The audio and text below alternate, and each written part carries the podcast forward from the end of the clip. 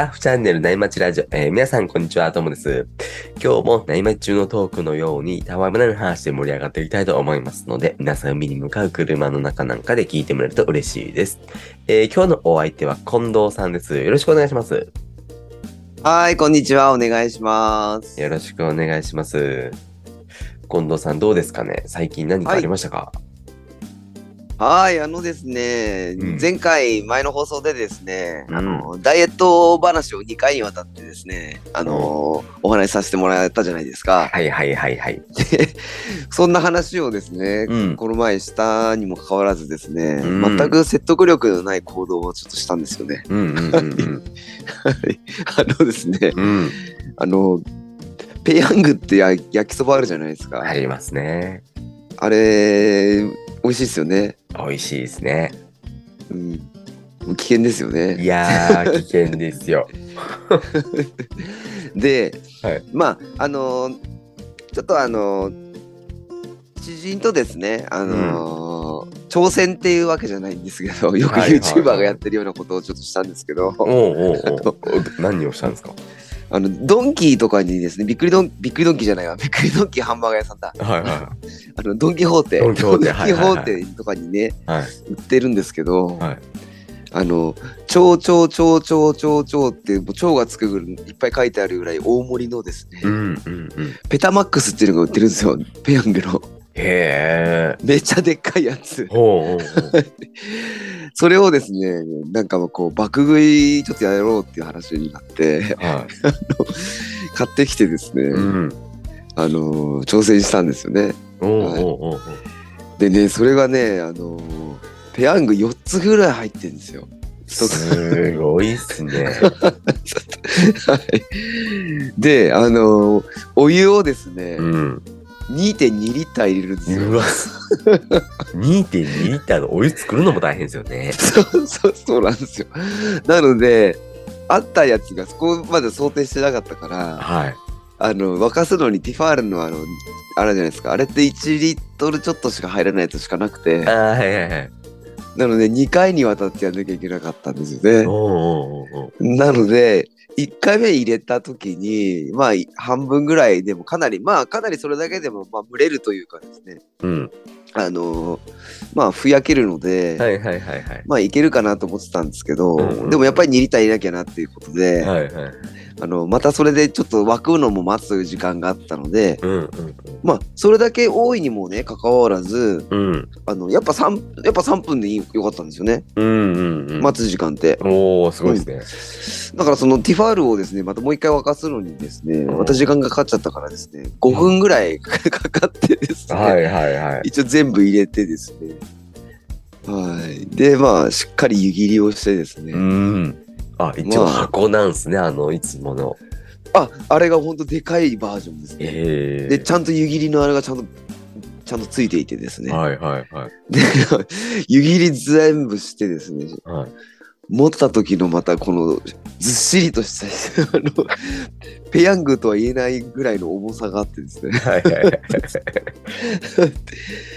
でまあそれで普通にソース2つぐらいついてて、はいでまあかけてですねうん。でチャレンジしたんですねでこれね4184キロカロリーあるんです。うわ、すごい。二日分じゃないですか。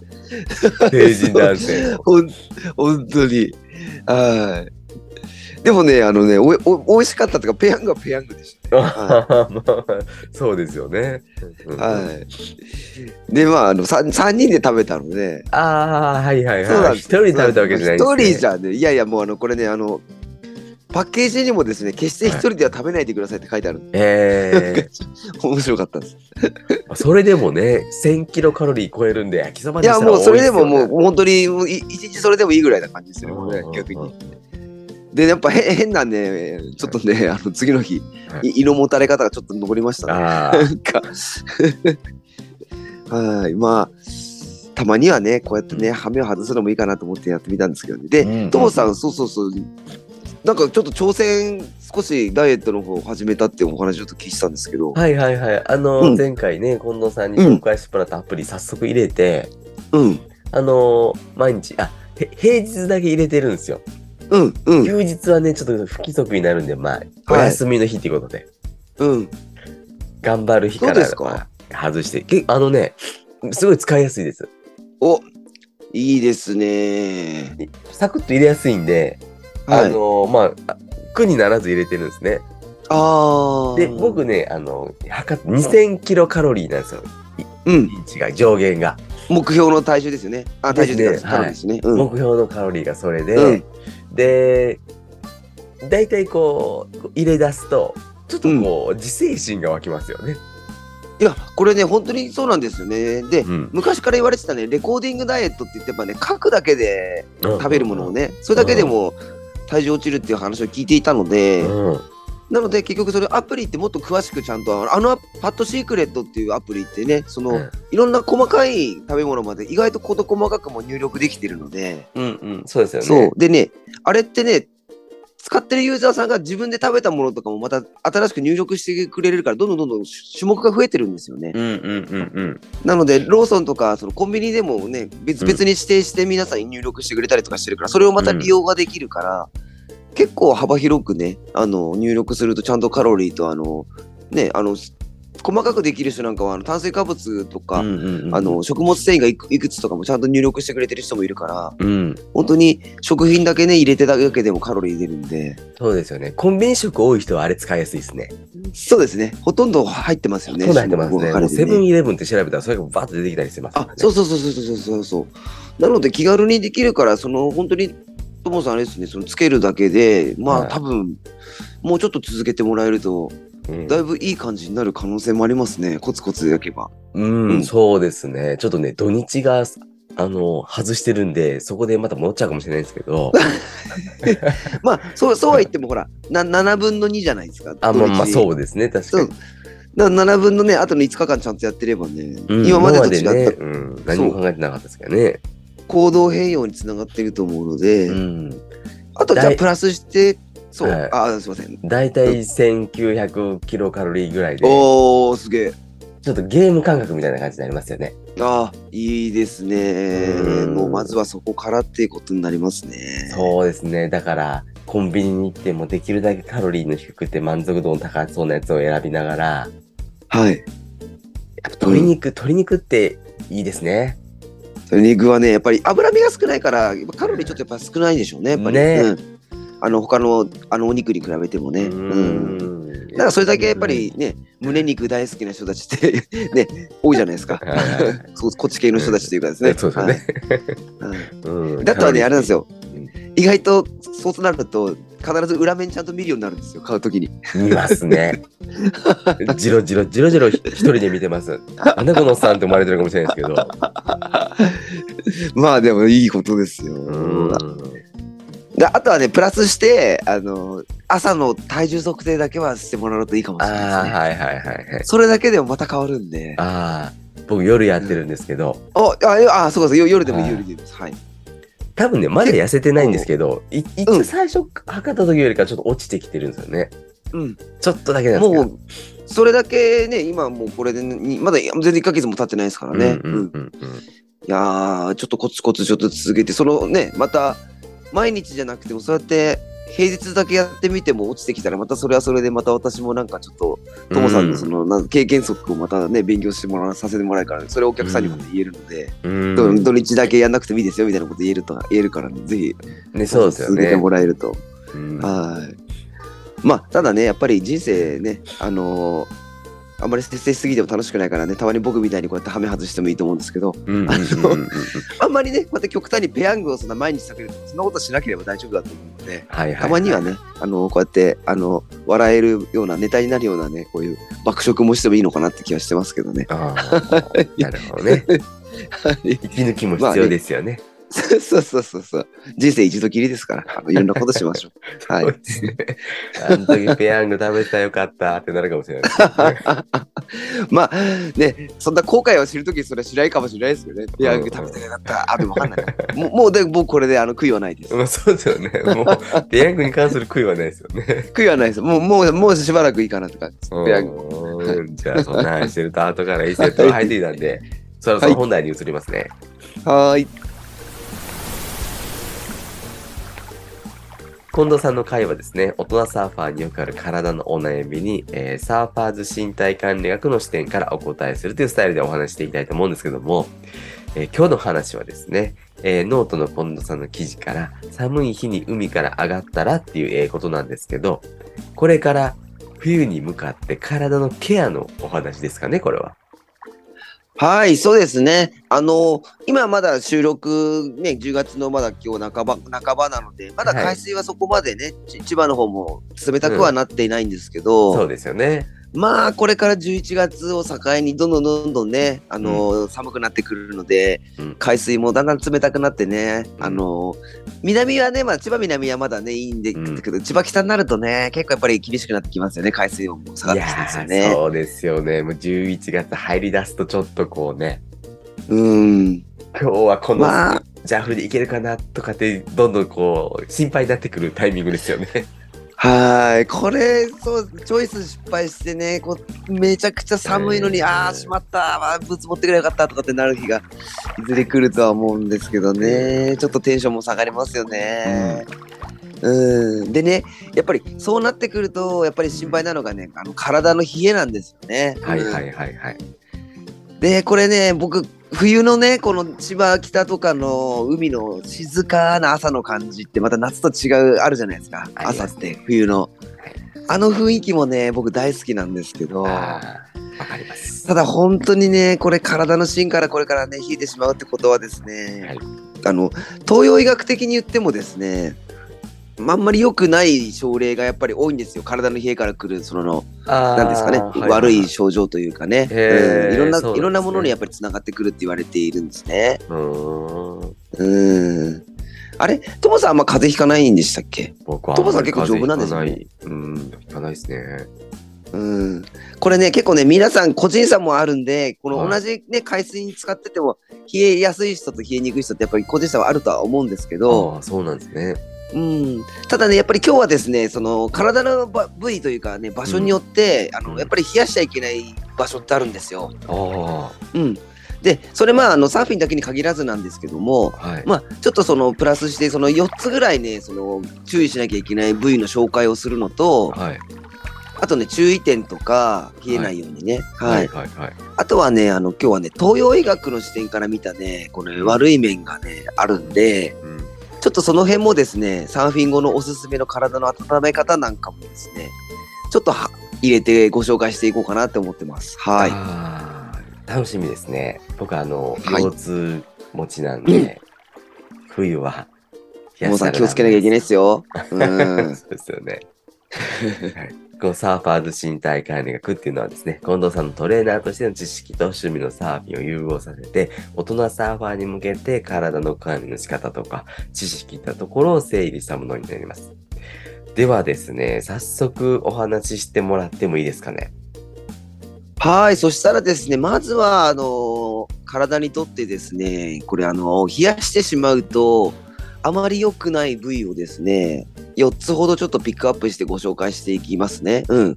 うんで、まあ、とはいってもこれね、もうサーフィン行ってもどうしてももう海水のところにね、いるわけ、まあ、海にいるわけだし、まあ、ドルフィンもするし、うんまあ、常に波待ちしてる時なんかも、常にやっぱり体が海水に浸かっているので、まあ、気をつけてって言っても、どうやってもやっぱりこれは冷えてしまうんですけどね。うんうんうんうんで、やっぱりでもこの場所をですね、冷やさないように知っておくのと知らないのとではですね、またちょっとだいぶ違うかもしれないのでう、ん。はい、ちょっとご紹介していくんですけど、はいはいはい。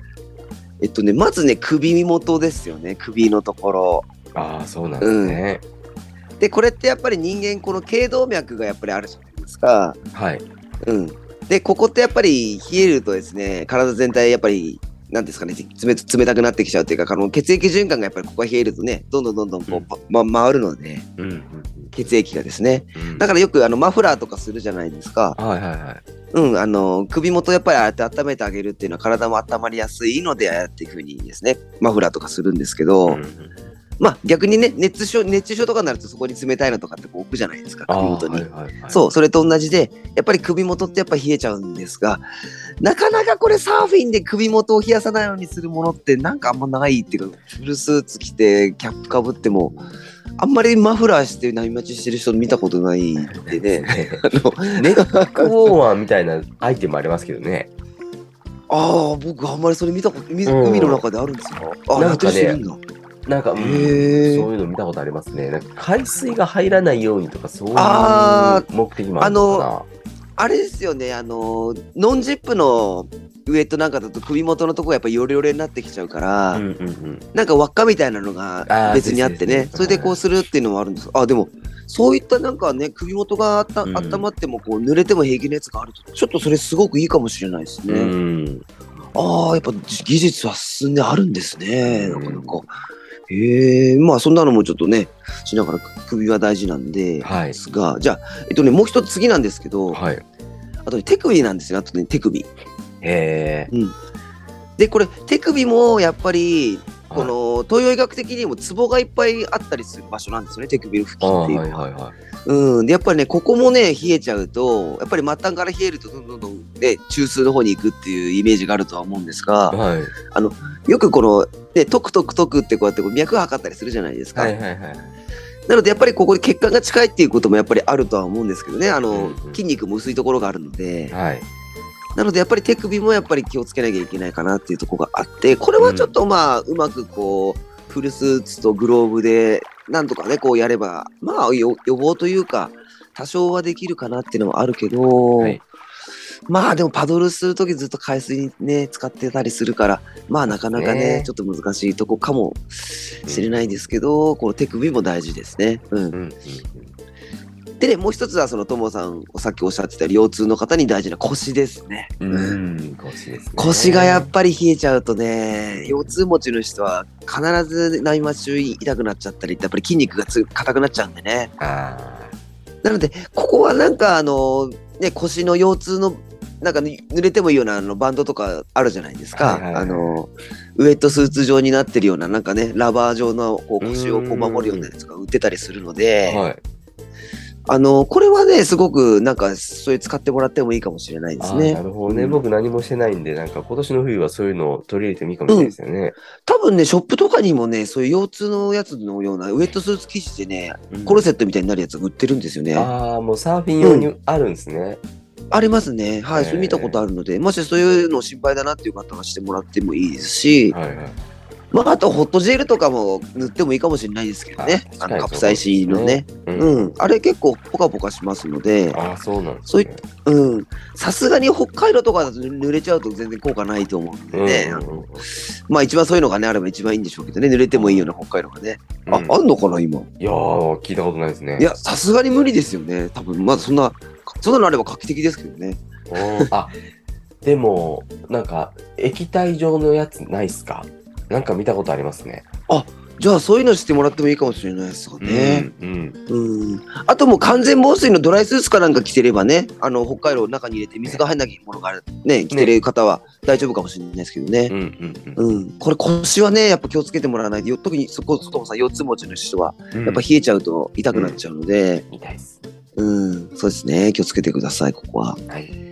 うん。で、最後にね、やっぱり、ね、足首なんですよね。はいはい。はい。でね、これね、足首がね、結構やっぱり大事なんで。ここもやっぱりね、よくほら、足冷えちゃうと体が冷えちゃうって、これ普通になんかね、あの、例えば、寒い中、コンサート会場とか行ったりしても、やっぱり足先から冷えてくるじゃないですか。はいはい。そこが冷えちゃうと、どんどんどんどん体寒くなってきちゃうっていうのがあるので、はい。まあ、ここもすごく足首大事になってきますね。そう。でね、、あの東洋医学ではですね、まあ、これどれもやっぱり体はつながっているっていう考え方なので、うん。まあどこも冷やしてもまあこの何ですかねこの足首を冷え足首がまず冷えてしまうとうん。他の3つの箇所にも悪い影響出てくるっていうふうに言われてるぐらい、うん足首ってねとても冷えやすくてねあのここはね本当にねこう何かしらでこう暖かくしておきたいなっていうとこなんですよね。うん。そうなんですね。なんか、うん。足首ってこう内待ちの時にね、あの常うにん海水に当たるんで、これ冷えますよね。そうなんです。本当なんです。そうなんです。冷えるんですよね。結構足首ってこう、ないがしろにしがちなんですよ。そんなになんか冷たいって感じないから。ああ、そう、そうなんです。意外とね、意外、はいそうなんですよ。そへえ、これ、う。これ多分日常、うん、注意するとこなんですね。そうなんですよ。東映学でもね、注意するところなんですけど、はこれ多分ね、ん普段から結構みんな足冷えちゃってたりするじゃないですか、普段の生活でも。いね、だと思います。そう、だからね、ちょっと慣れちゃってるっていうのもあるかもしれないんですよね。うん。だ多分な、そんなにサーフィン中も気にしないで皆さんね、多分してると思うので、うん。なんかここでこそなんかこうあ、あったかくなってるブーツとかあればいいんですけどね。本当ですね。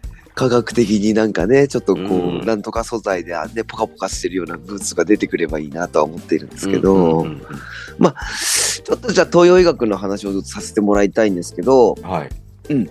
で、あの、東洋医学って皆さんご存知のようにツボがあるじゃないですか。ツボ。はい押す、押すとなんか気持ちのいいツボがあるんですけど、うん。ツボってね、あの、経絡っていうものにつながってるんですよね。あのーこう、どこどこのツボとどこどこのツボっていうのはこういう線路のようにつながってるって言われていて、はいはいうん。まあ、例えると、ツボが駅で、うん、渋谷とかのね。うんで、それをつなぐ線、あの線路が経絡っていうふうに思ってもらってもいいんですよね。うん。うん。で、なんかこう体の中をこう走る山手線がこことか、うん。中央線がここみたいな感じで、えええそれによってその腎臓の経絡とかえ。う、ん。胃の経絡とか、うん。いろんな風にそうやって分かれてるのがあの経絡っていうツボがあるんですけど、これがね、足首が冷えてしまうと、うん。これね、足首ってね、腎の経絡っていうのがあるんですよ。はいはいはい。はい。この足首のツボから、ずーっと体の中心を通って、うん。ちょうどね、首元まで来るようなね、腎の経絡っていうその線路があるんですね。うん。うん。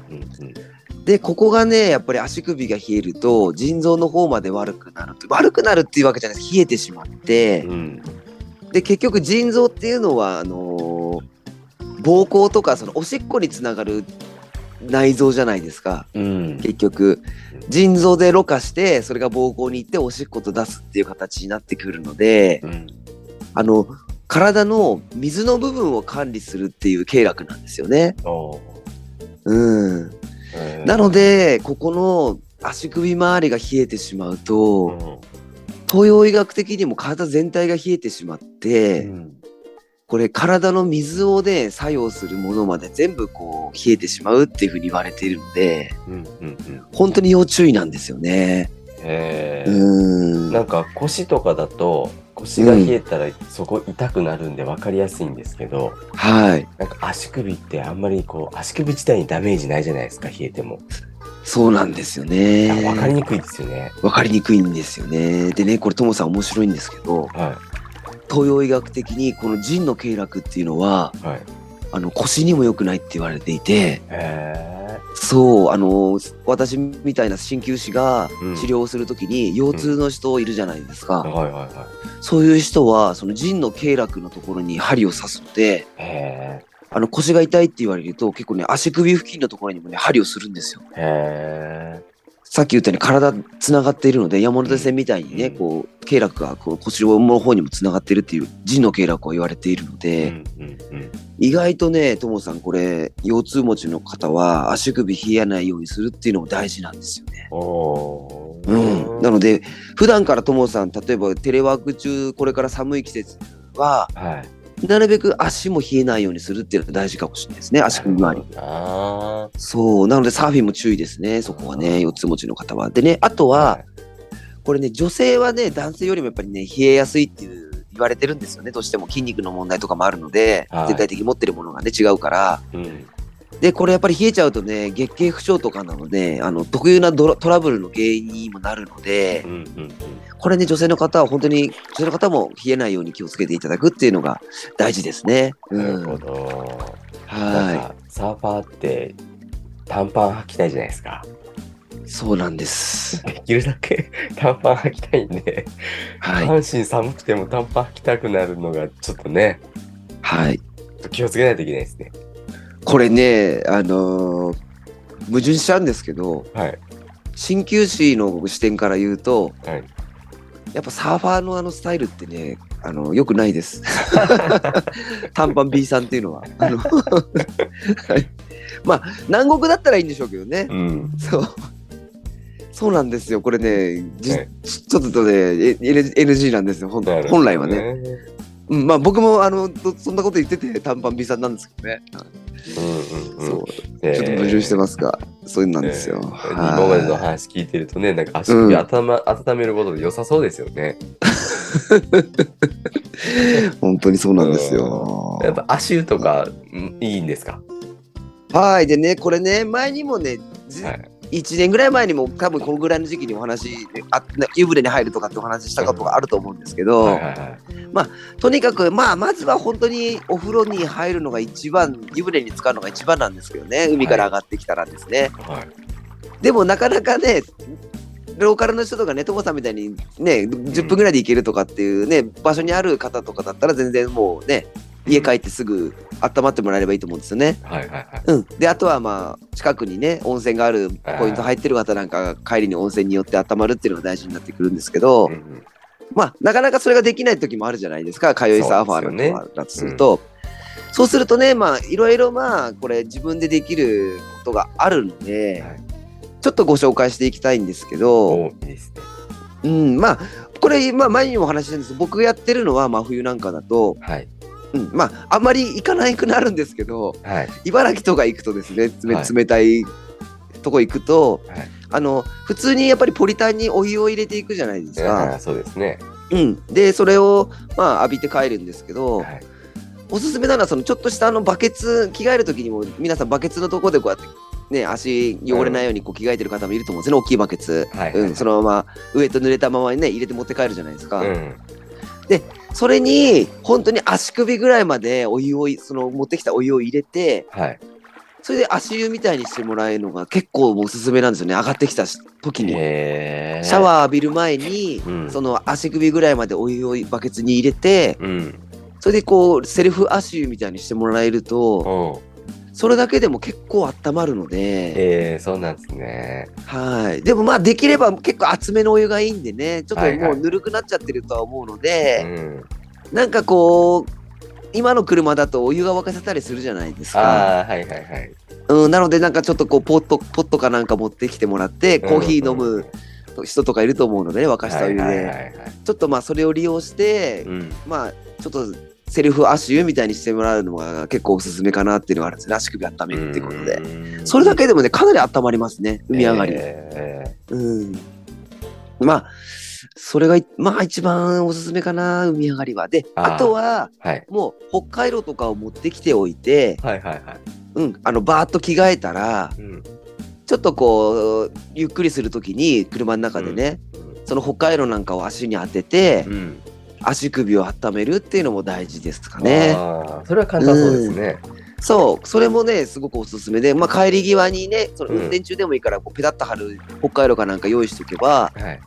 そう、ああ、結構今日芯から冷えたなっていう時は、まずそこの足首をそうやって北海道かなんかを当てて、当てといて運転するっていうのもありかもしれないですね、帰りがけにね。なるほどね。うん。それだけでもだいぶ違ってくりますかうね。ん。うん。でね、あとは、まあ、これはまあ、あんまりいいかもしれないんですけど、はいあの、まあ、帰帰ってすぐにですね、あの、お風呂に入れなかったりとかしたら、はい。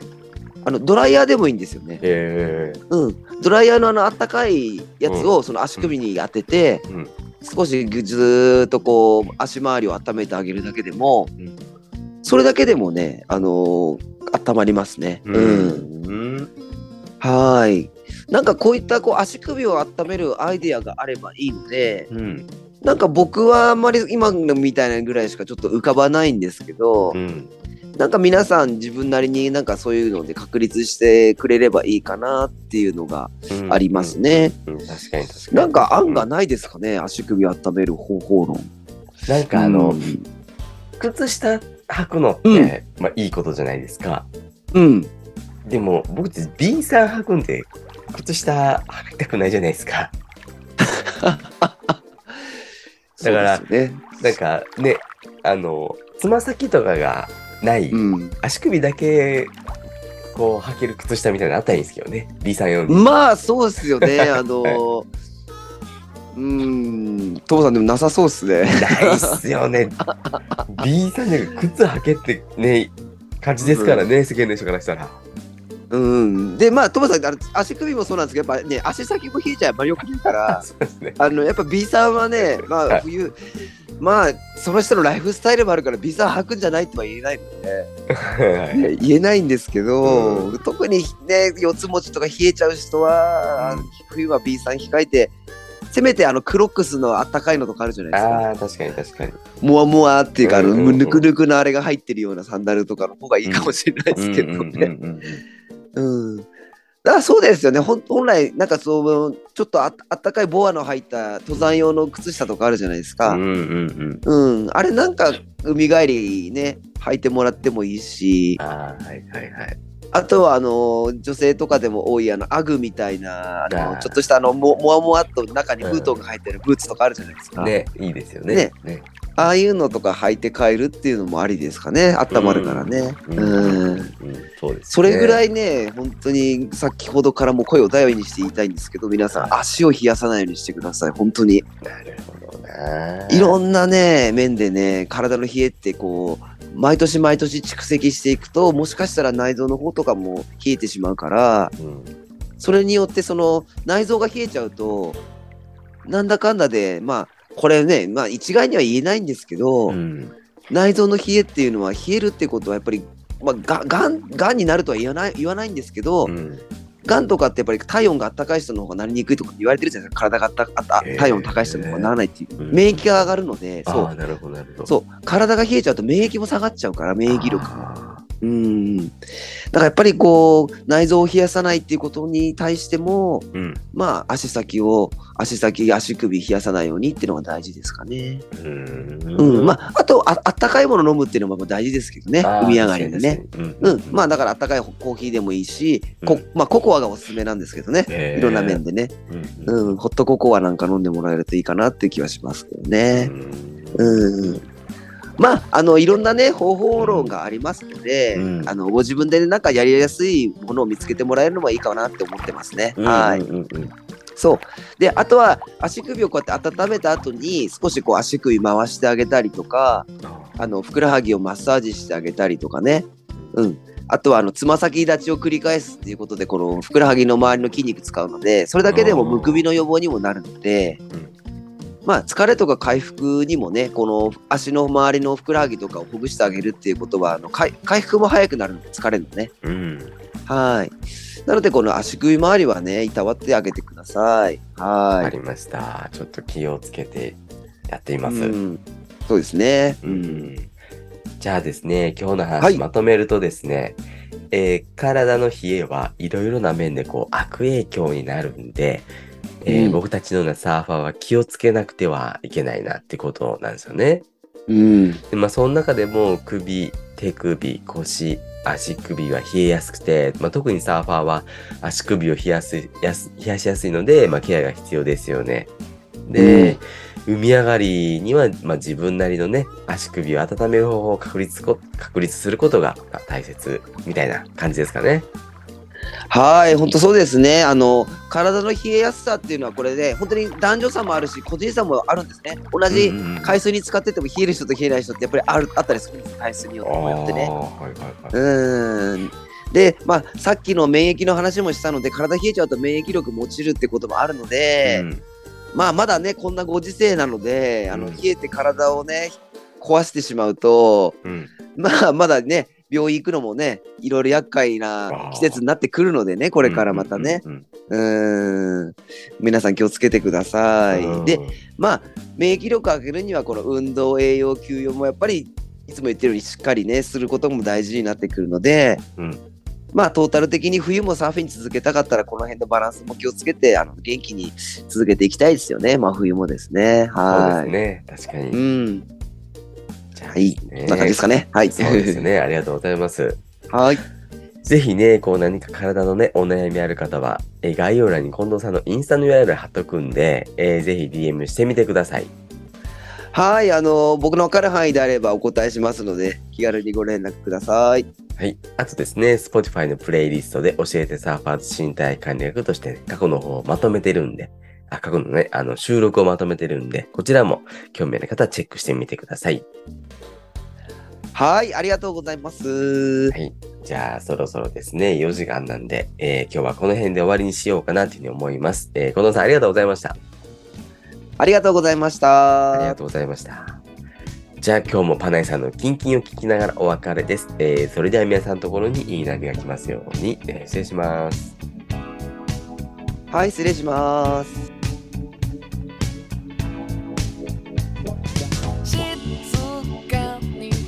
そう。